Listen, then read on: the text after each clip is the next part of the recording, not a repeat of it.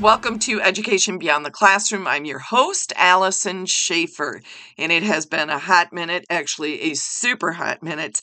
August 24th is the last time I've been on here, and I apologize. I got some things in the work for you, in the works for you, so I'm just going to keep moving on because we are on our last episode of Human Trafficking Series Part 2, and it's an eye opening one. And the topic is why do victims stay? I often get asked in my small group presentations, um, why can't they just escape and stay away from the trafficking situation? There's a plethora of reasons, and I'm going to shine the light on it. First, I'm going to kick this off with a quote from Harriet Tubman. And most of us know who Harriet Tubman was and the movement that she had long ago during the slavery period when um, was 1860s, um, she actually helped a lot of slaves escape.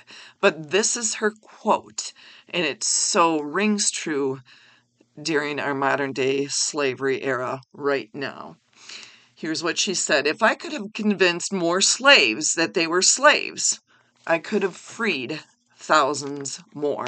Now, most, most of us know that she did an amazing job to help the slaves get out of their um, atrocity and being used and abused. But um, she feels like if people really knew that they were being slaves, then she could have helped more because lo and behold, as sad as it is, some people are not aware that they are actually slaves.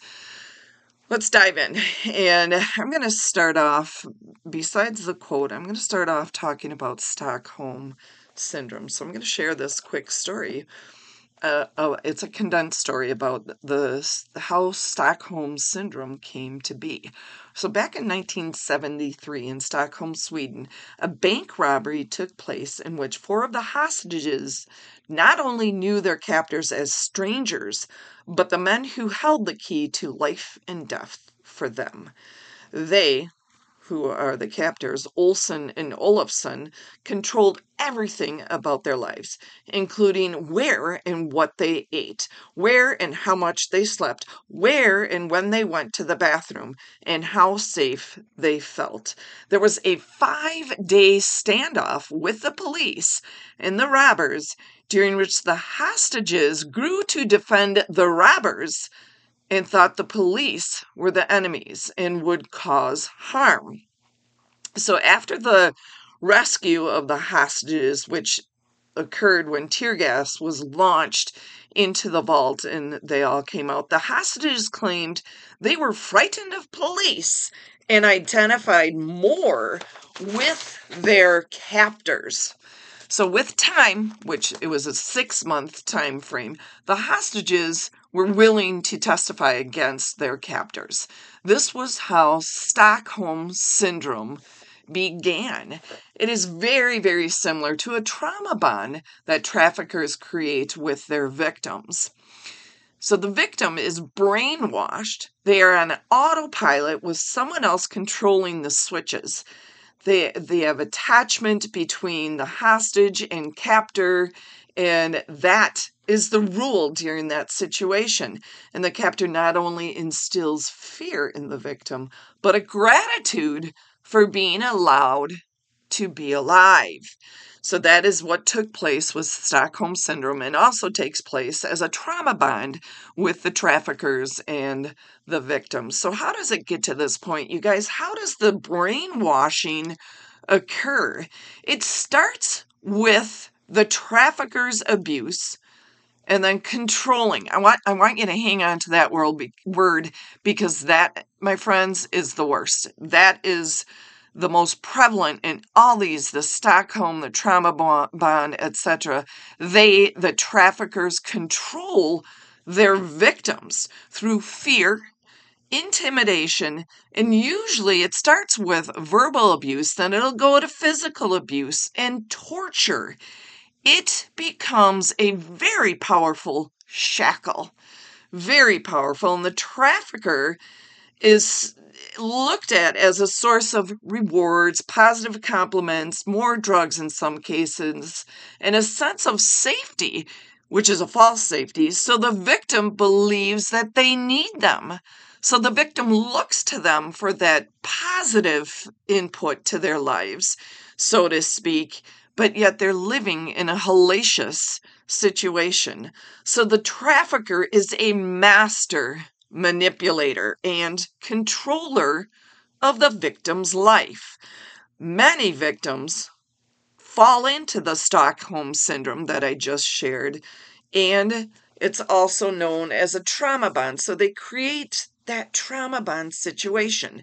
So I'm going to share a few other points as to why victims stay. And I'm hoping that this is helping shed light on your questions as far as why victims stay.